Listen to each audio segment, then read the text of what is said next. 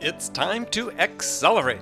Hi, I'm your host, Andy Paul. Join me as I host conversations with the leading experts in sales, marketing, sales automation, sales process, leadership, management, training, coaching, any resource that I believe to help you accelerate the growth of your sales, your business, and most importantly, you.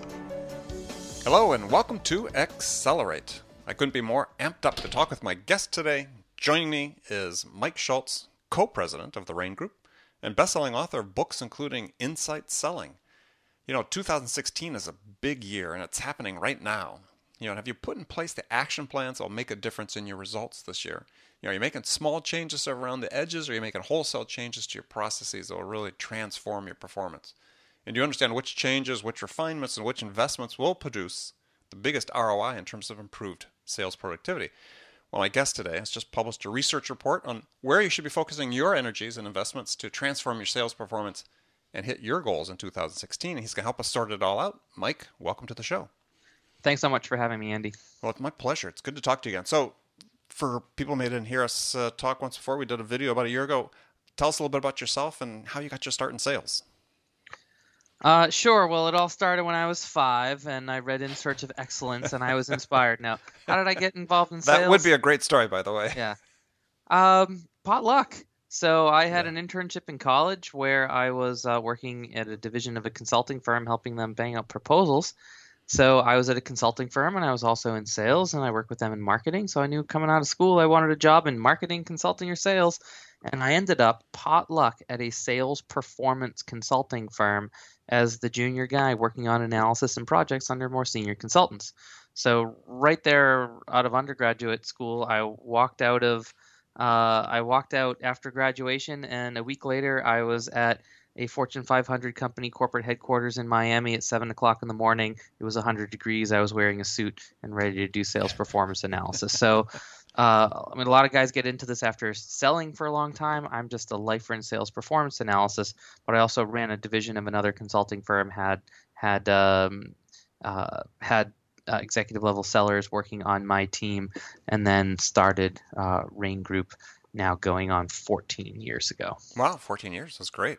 And Rain Group has offices now around the world.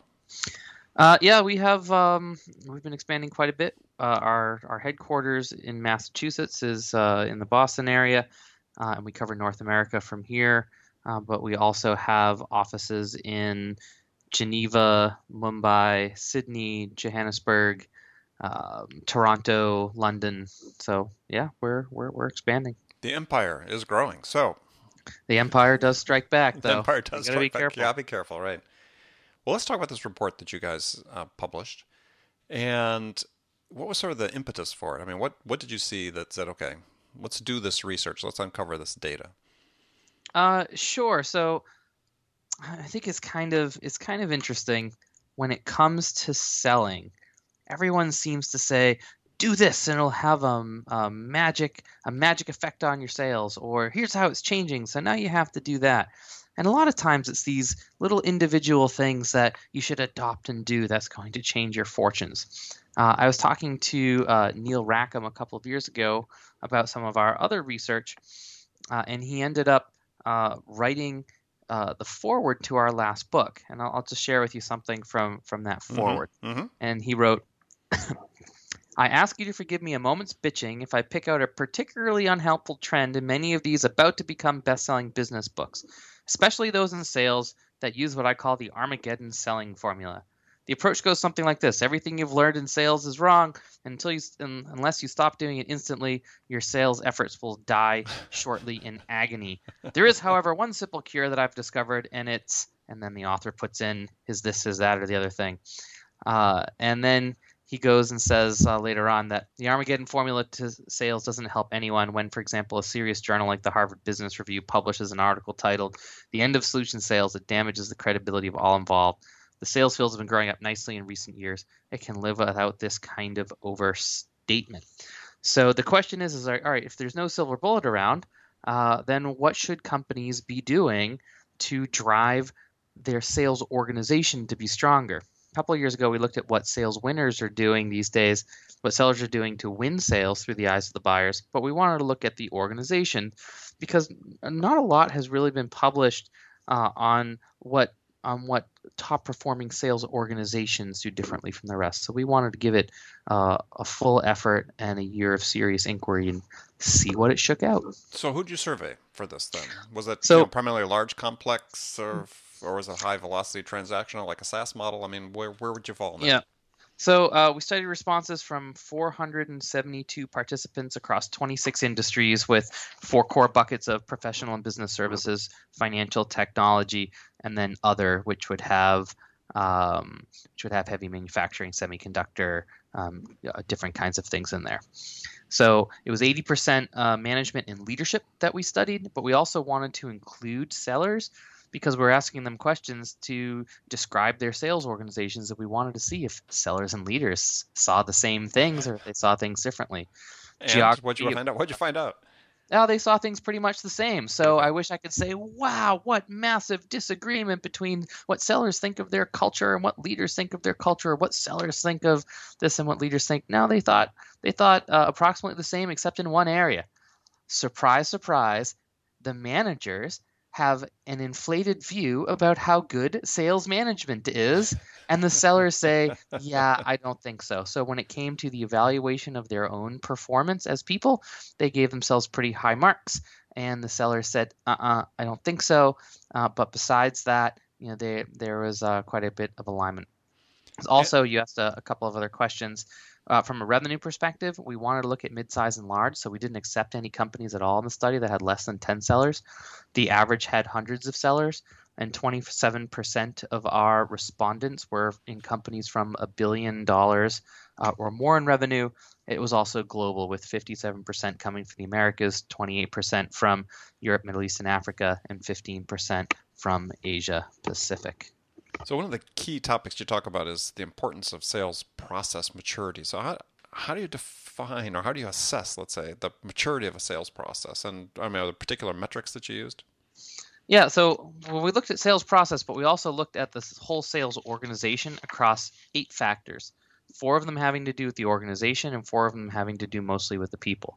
So, on the organization side, we looked at the maturity in an organization's strategy, uh, which included things like leadership and go to market strategy and uh, the interplay of the uh, organizations inside of a company, um, the pricing strategy, things like that. We looked at structure, we looked at sales operations and sales enablement. And then from the seller side, we looked at talent management, uh, training, uh, the capabilities of the people, and the motivation.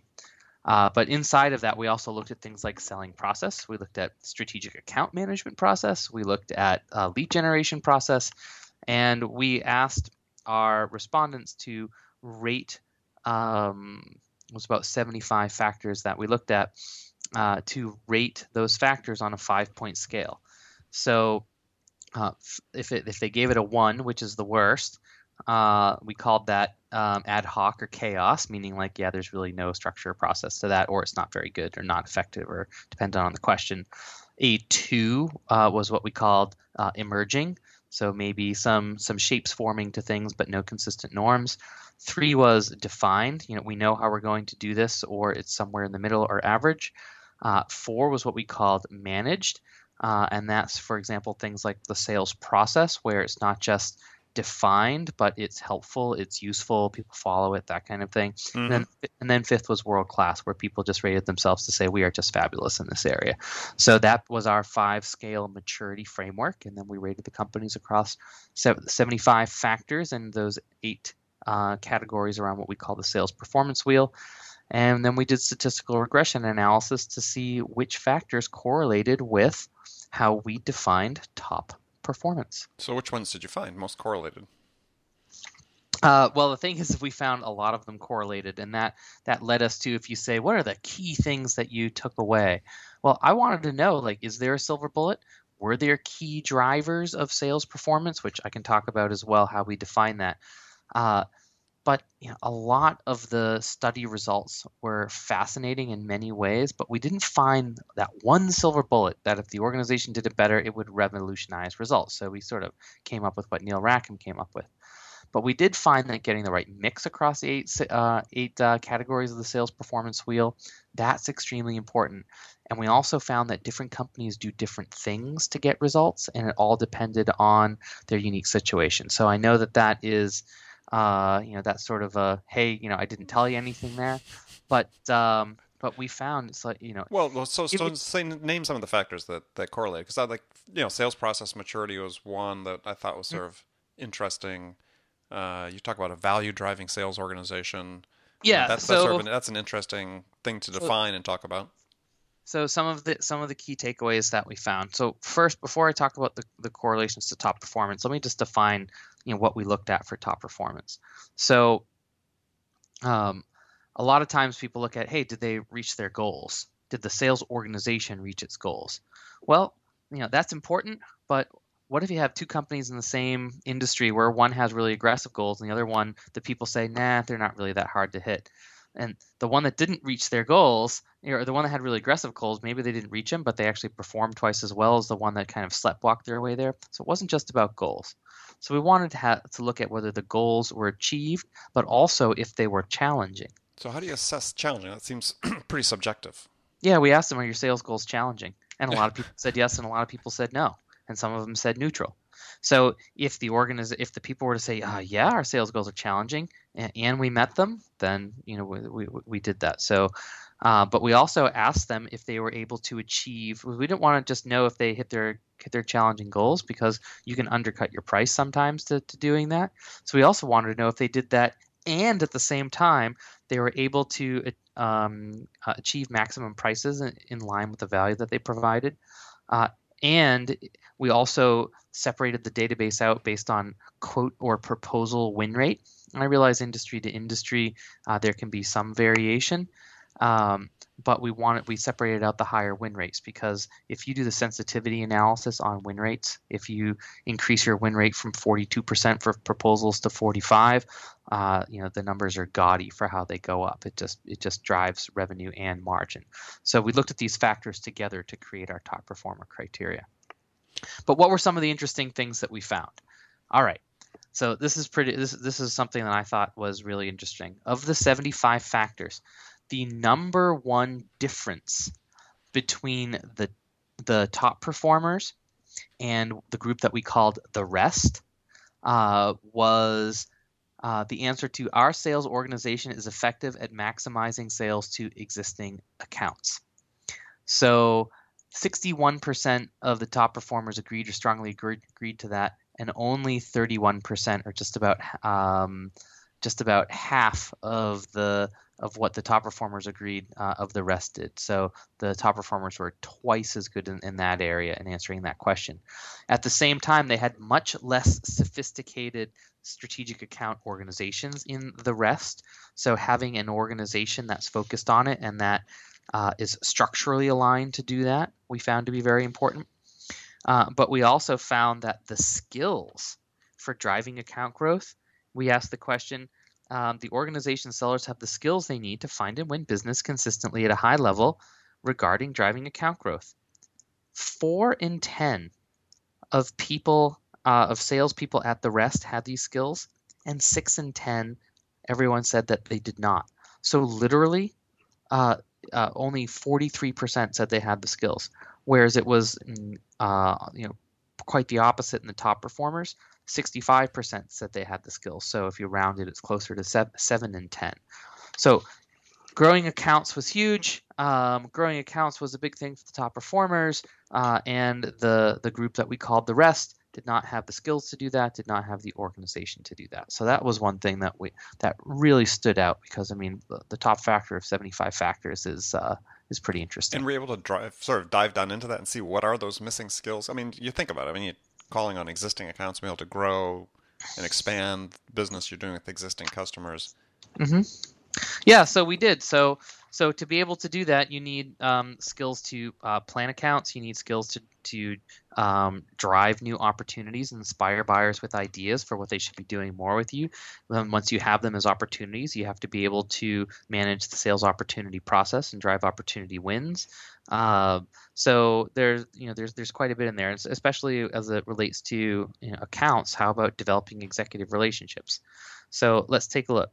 Uh, driving and winning sales opportunities the um, the rest were 50% likely to have that skill and 68% at the top performers. Filling the pipeline, 37% of the rest had those skills and 52% of the top performers did. And then things like this one's really interesting. Advanced consultative selling, which we defined as inspiring buyers with ideas and helping shape their agendas and think differently. Mm-hmm. Uh, only 32% of the the people at the the rest uh, had those the skills. Non, the non-top performers. Yeah, the non-top performers. The you know it's it's capital T, the capital R rest. You know the eighty yeah. percent of the database that did not match the top performer criteria, and about fifty percent of the um, the top performers did. So there were big percentage gaps in the kinds of skills that they needed. Uh, but to your question, you know, did you dive deeper into that? Because it was such a big finding, our next research report will be a top performance in strategic account management, which we where we can spend a whole research effort just looking at that. Very cool. Okay, good. Well, we're going to take a short break here and come back. I want to talk um, about the topics you had and the the findings you had about uh, value driving sales teams and how they invest in sales training because I think that's really an important topic here, especially in, here at the beginning of the year. So, um, before I go though, I have a hypothetical scenario I pose to every guest and I'll take your answer after the break. And here's the scenario: is you've been hired as a brand new sales manager or sales leader at a company whose sales have stalled out, mm-hmm. and senior management's really interested to have things turn around in a hurry. So, what two things would you do your first week on the job that could have the biggest impact? So think about that, and we'll come back after the break with my guest, Mike Schultz from the Rain Group. Attention, sales leaders. Would you like to give your sales team the tools to drive more quality connects, scale their outreach, and spend more time selling? Well, you can with LiveHive. Get your ROI. Try it now at livehive.com forward slash ROI. That's livehive, L I V E H I V E dot com forward slash ROI. Hi, this is Andy. I have a special offer for loyal listeners of Accelerate. It's a no obligation free trial of my zero time selling interactive online training. Now, I've worked with thousands of sales reps to teach them how to use my zero time selling to boost their productivity and transform the results. And so, if you want to learn the same proven strategies to help you open more doors, have more effective sales conversations with prospects, and close more orders, then my zero time selling interactive training system is a fit for you. It's incredibly simple to start. Just take out your smartphone and text the word trust, that's T R U S T, to 96,000. Now, do you have your phone ready? Send a text to 96000. That's a 9 and a 6 followed by three zeros. Now, enter the single word message trust and hit send, and you hear right back from me with instructions on how to sign up for your free trial on my zero time selling interactive training. I look forward to seeing you there. Welcome back. My guest today on the show is Mike Schultz, co president of the Rain Group. And so I'd given you a scenario right before the break. Your new sales leader hired into a company whose sales have stalled. What two things would you do the first week that have the biggest impact in terms of starting to turn around sales? Right, and you said that they are anxious to turn around sales very fast, right? Yes, yes. So the first thing that I would do is lower expectations uh, in terms of doing something very fast, because the people that want things very fast um, also, you know, I want a unicorn and I would also like a pony for Hanukkah. But, you know, things don't happen just because I want them to happen. Uh, I, I, used to love the show 24 and one of the awful presidents who was making awful decisions that, uh, you know, that the, you know, the guys at the counterterrorism unit had to clean up was saying, I want this and I want that. It's like, you know, I don't care. Uh, that's not necessarily reality. So the second thing that I would do is figure out what's actually going on at this organization that is not working because there's no silver bullet. So I would benchmark them against the top performer database and I would see where the gaps are. And then I would be able to say, all right, these are the things that you need to do. Uh, that well, if I was hired, these are the things that we need to do to turn around performance here, uh, and here's how long it's going to take with the investment and effort. Now, it's quite possible, and it's often the case that we find some low-hanging fruit. This this should happen, and this should happen fast, and this should make a difference. But I don't know that until I do the analysis. Fair enough. I like it. All right, good, good. All right, so let's move back and talk about sales training. Yeah. Because again, you in the report you say that value driving sales teams invest more in training and have more effective training. So I guess the question is, especially here again with the beginning of the year and people are looking at their budgets and so on, is is mm-hmm. what's a reasonable amount that a company should invest, in, you know, as a percent of revenue or percent of sales that they invest in sales training? Mm-hmm. Yeah, I wouldn't look at it as a percent. Percents in you know uh, are called you know common size accounting. That oh you should be investing this and you should be investing that. Depends on what you're trying to get done. Depends on what your opportunity is. So, for example, I uh, have been speaking with a company recently who um, they merged three companies. The whole uh, value and reason that they spent you know hundreds of millions of dollars in making these mergers happen, I mean, there was an acquirer, was because they sold different things to the same buyer that could be an interesting suite of things. And then three years later, the guys that were selling for that last company are still selling the same things as if the merger never happened mm-hmm. and there were no cross sell, upsell, and there's no strategic account opportunity. But they're talking hundreds of millions of dollars of untapped opportunity is sitting in front of them right now because they screwed up the Salesforce integration. They lost their momentum, and now they have uh, calcified behaviors of people just doing things the same way. All right, well, that's worth serious investment if you want to go capture it. Um, but if you don't have that kind of opportunity, if things are already going great, perhaps you don't even need that much for sales training investment because you hire the cream of the crop because you have the money to do it and you, they come in with the skills and you don't do much. Uh, but the things that we found uh, well, actually, I mean, I will say that you know there are some some pretty common standards that you can find in the industry that for companies that invest in sales training, they invest somewhere between one and seven thousand dollars per person per year, with the averages being in the middle uh, on you know say external training, plus depending on the size of the organization, they have you know salaries and stuff, which is all part of the investment. Sure. Um, someone asked me recently how many days should someone be training. Uh, from to my knowledge, the top performing organizations will train between six and eight days on skill based kinds of stuff, uh, and you know they're constantly doing knowledge based kind of training. Uh, but I actually, and the, the, average companies are doing more, more like four days. Uh, but and you can think about it as you know, so the the better companies are doing something serious once a quarter. Uh, so.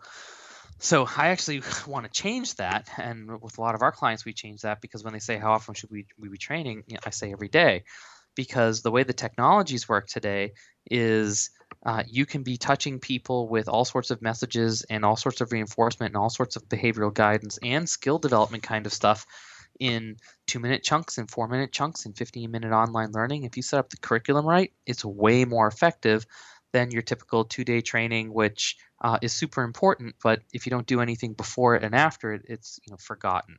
Right. So there's a certain amount of investment of time. Uh, but I will say that uh, the answers to the question uh, for for sales training investment, and I'm actually just pulling up the actual the actual data on that uh, for sales training investment. If you have the the the top performing companies are actually investing uh, quite a bit more, and I'm actually looking for yeah, which is sort of interesting because it, it, it's a little bit counter to a point you had you'd made a little bit earlier about you know maybe companies don't invest as much when they've got top performers, but uh, where they hire top performers. But it seems like the urgency and the requirements really the same regardless, right? Uh, yeah, the urgency are, are the same regardless. Uh, but you know, some people get behind it and some people don't. I actually, you know, uh, we'll skip investment for a second. Sure. I just want to go to effectiveness. So the sales training effectiveness uh, in the rest, the, you know, the 80% of the database that were not top performers, um, the percent that rated their sales training effective or extremely effective was 14%. So among the, the non-top performers, among the non-top performers, the right. top performers were were 30%, and we had also looked in the elite group, which was the top uh, the top um, 7% of our database. They were about 50% effective. Um, Yeah. So, so, what you're saying is is that you know people are sort of Yep. stuck in this vicious cycle as they're underinvesting in Mhm. developing their own people, and their people are underperforming, and they continue to underinvest, and so they just continue to see that same pattern happen. Yep, and I have the data on the top performers versus the rest on investment now. So the top performers were 62% uh, likely to have good or excellent investment in sales training, and only 27% of the rest had good or excellent investment. And that correlated to the skills. So I think one of those age-old questions is, is, oh, we've done sales training and it's not effective. Well, you know what? If you invest the right and it's effective, you look like top performers. Then you flip the page in our research report and you say, well, how's the skills? How are the skills working? Well, you know, they have much higher skills. So then that that translates into what I want them to do. I want them to win opportunities, grow accounts, drive ideas, um, and all that kind of stuff. Except if you don't have the training, you don't get the skills, and if you don't have the skills, you don't have the behaviors. You don't have the behaviors, then you know a year later you're wondering why everything is not working the way you want it to. Yeah. Like the old uh, nursery rhyme, for the want of a nail. For the want of a nail, indeed. Yeah. So, do you have in your data, and this is an interesting question for me as I was reading through it, I, I didn't see it, maybe I overlooked it, was how much the individual top performing reps invest in their own development, right? Their own money, their own time, in addition to what the company puts into it. Because to me, my experience has been, is, and again, it's more anecdotal than you who are in the business and studying it, but that the top reps typically are investing more of their own time and money in outside what the employer provides in order to continue to develop professionally. Uh, yeah. So we didn't ask that particular question. So that's the kind of question that if you want the answer to, you have to ask it. Uh, but I can tell you about you know a, lot of these questions sort of add up to culture. Those are questions like you know the level of sales training, investment, and effectiveness, whether the leaders prioritize uh, developing sellers to be as value as possible, whether the organization itself focus on driving maximum value, uh, whether the sales managers were effective. Uh, so a lot of these things went to culture. So we also asked a, cult- a question about the culture, and we said we asked, uh, does the culture drive and support sellers' motivation to succeed? Uh, when even just sales training was effective, the answer to that question uh, was for like extremely or, or very effective for sales training. It was 80% said the culture supports it. When you go down to just somewhat effective, it was only 37%. So that level of investment, that level of effectiveness, uh, the, the focus on value all sort of adds up to culture. And um, if you want to know if the culture is, and I realize people come with their own fire in the belly. And if you don't have the fire in the belly, I can't light it. But if you do have the fire in the belly, I can certainly make that fire as strong as possible and I can draw it out and make it nice and big. So you know, all of these things pointed to culture, and culture really pulled out that that sort of self motivation of the seller that you're talking about. So, and but sort of last question on this on the report is, you talk about making value a mission. Yeah. You know, value is a big thing in my book, and actually, literally in the books I wrote. Uh, so, how do you inculcate value into a sales culture? Well, the first thing you have to do is believe it. And I, when I say believe it, I mean really believe it and not just pay lip service. So if you ask anyone, say, hey, does your, your organization focus on driving maximum value? You ask them face to face, you're at a conference, you meet them, they'll say, oh, of course. Oh, yeah, you know, we're big, big focus on value.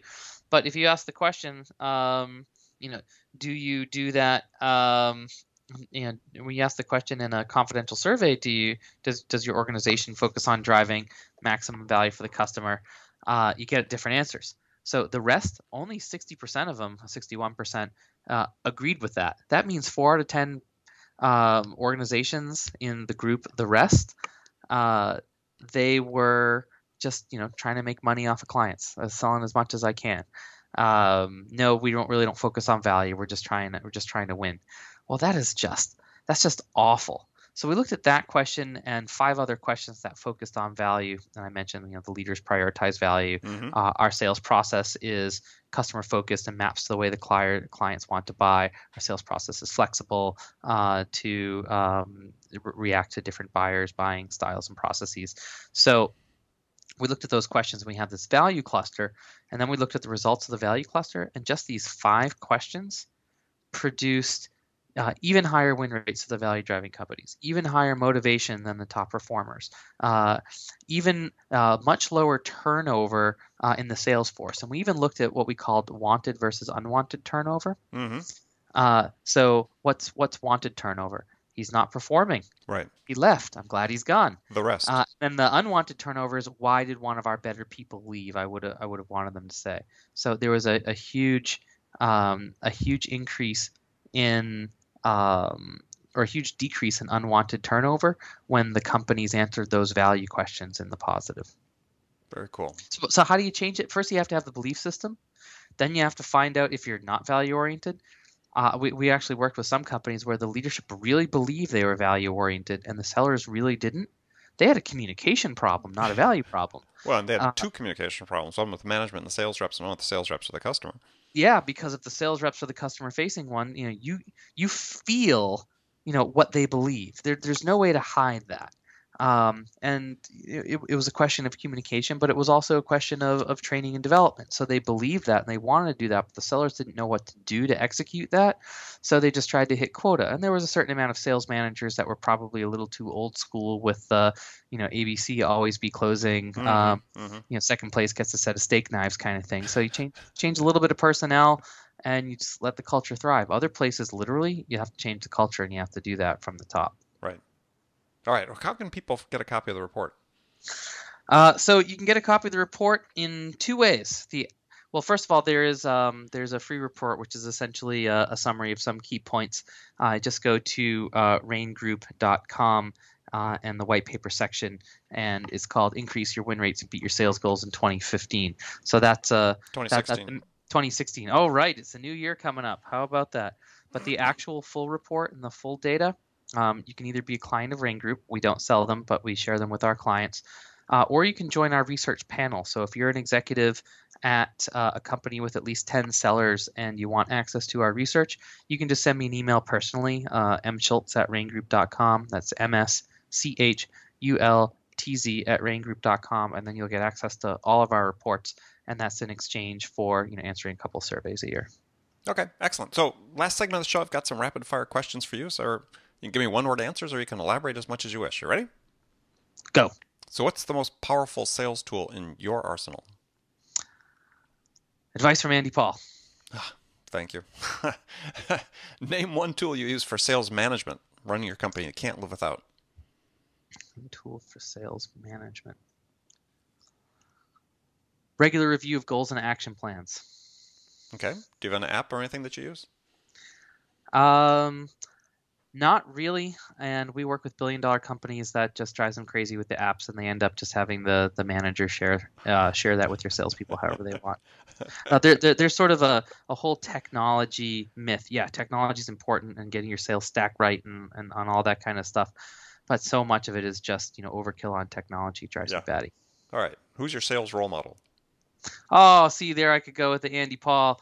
Um, I would say my sales role model is uh, a friend of mine named Dan Cohen, uh, and that is because he wakes up trying to help people. He's also has a great personality.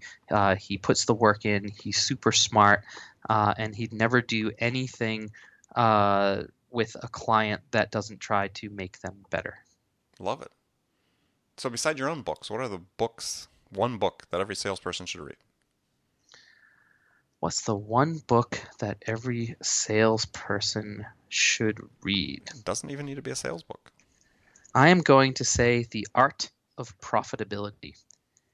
I think that for advanced sellers, one of the biggest gating factors is they have no idea how to make impact cases. They don't know how the money works, so they talk in generalities about benefits and they don't make the ROI case in dollarized terms.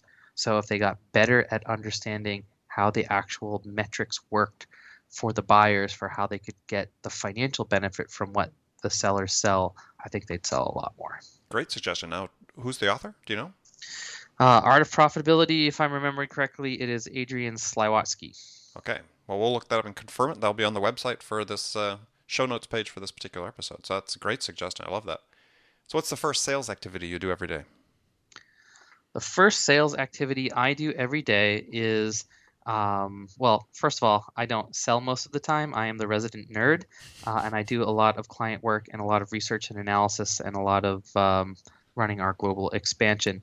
But what I do, sort of from a routine at the beginning of the day, is I have goals and action plans, so I know what I want to do uh, for the year, the month, and the quarter, and I reread them once. Okay. Stay on track. Last question. What's the one question you get asked most frequently by salespeople? The one question I get asked most frequently by salespeople. I mean, I think a lot of it is, you know, the if you think about generalized questions, it's how do I communicate my value better? And I think that they do, uh, you know, universally when you look up and you've talked about value, uh, the words like value, value proposition, uh, those kinds of things, you know, they they don't serve sellers particularly well in a lot of the definitions. Mm-hmm, mm-hmm. Uh, and I think everyone has different different definition of what value is, and they're usually not very good. so what's yours? We'll finish off. What's your definition of value in sales? Ah, so I want to do it from the decision perspective. Sure. So at the end of every sale, you want a buyer to be able to do three things and to be able to communicate three things, for example, to their peers of why they're going to buy and why they're going to buy from you. The one thing that you need to do is resonate.